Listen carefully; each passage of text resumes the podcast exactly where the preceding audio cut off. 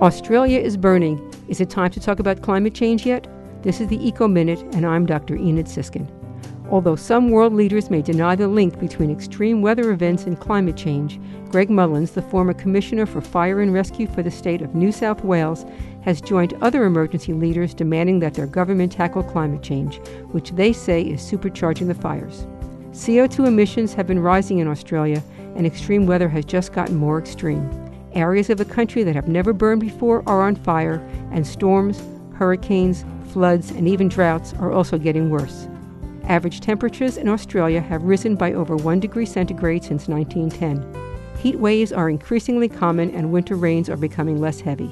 Unless emissions are curbed, this will be the new normal, not only in Australia, but in the rest of the world as well. For more information, go to wuwf.org.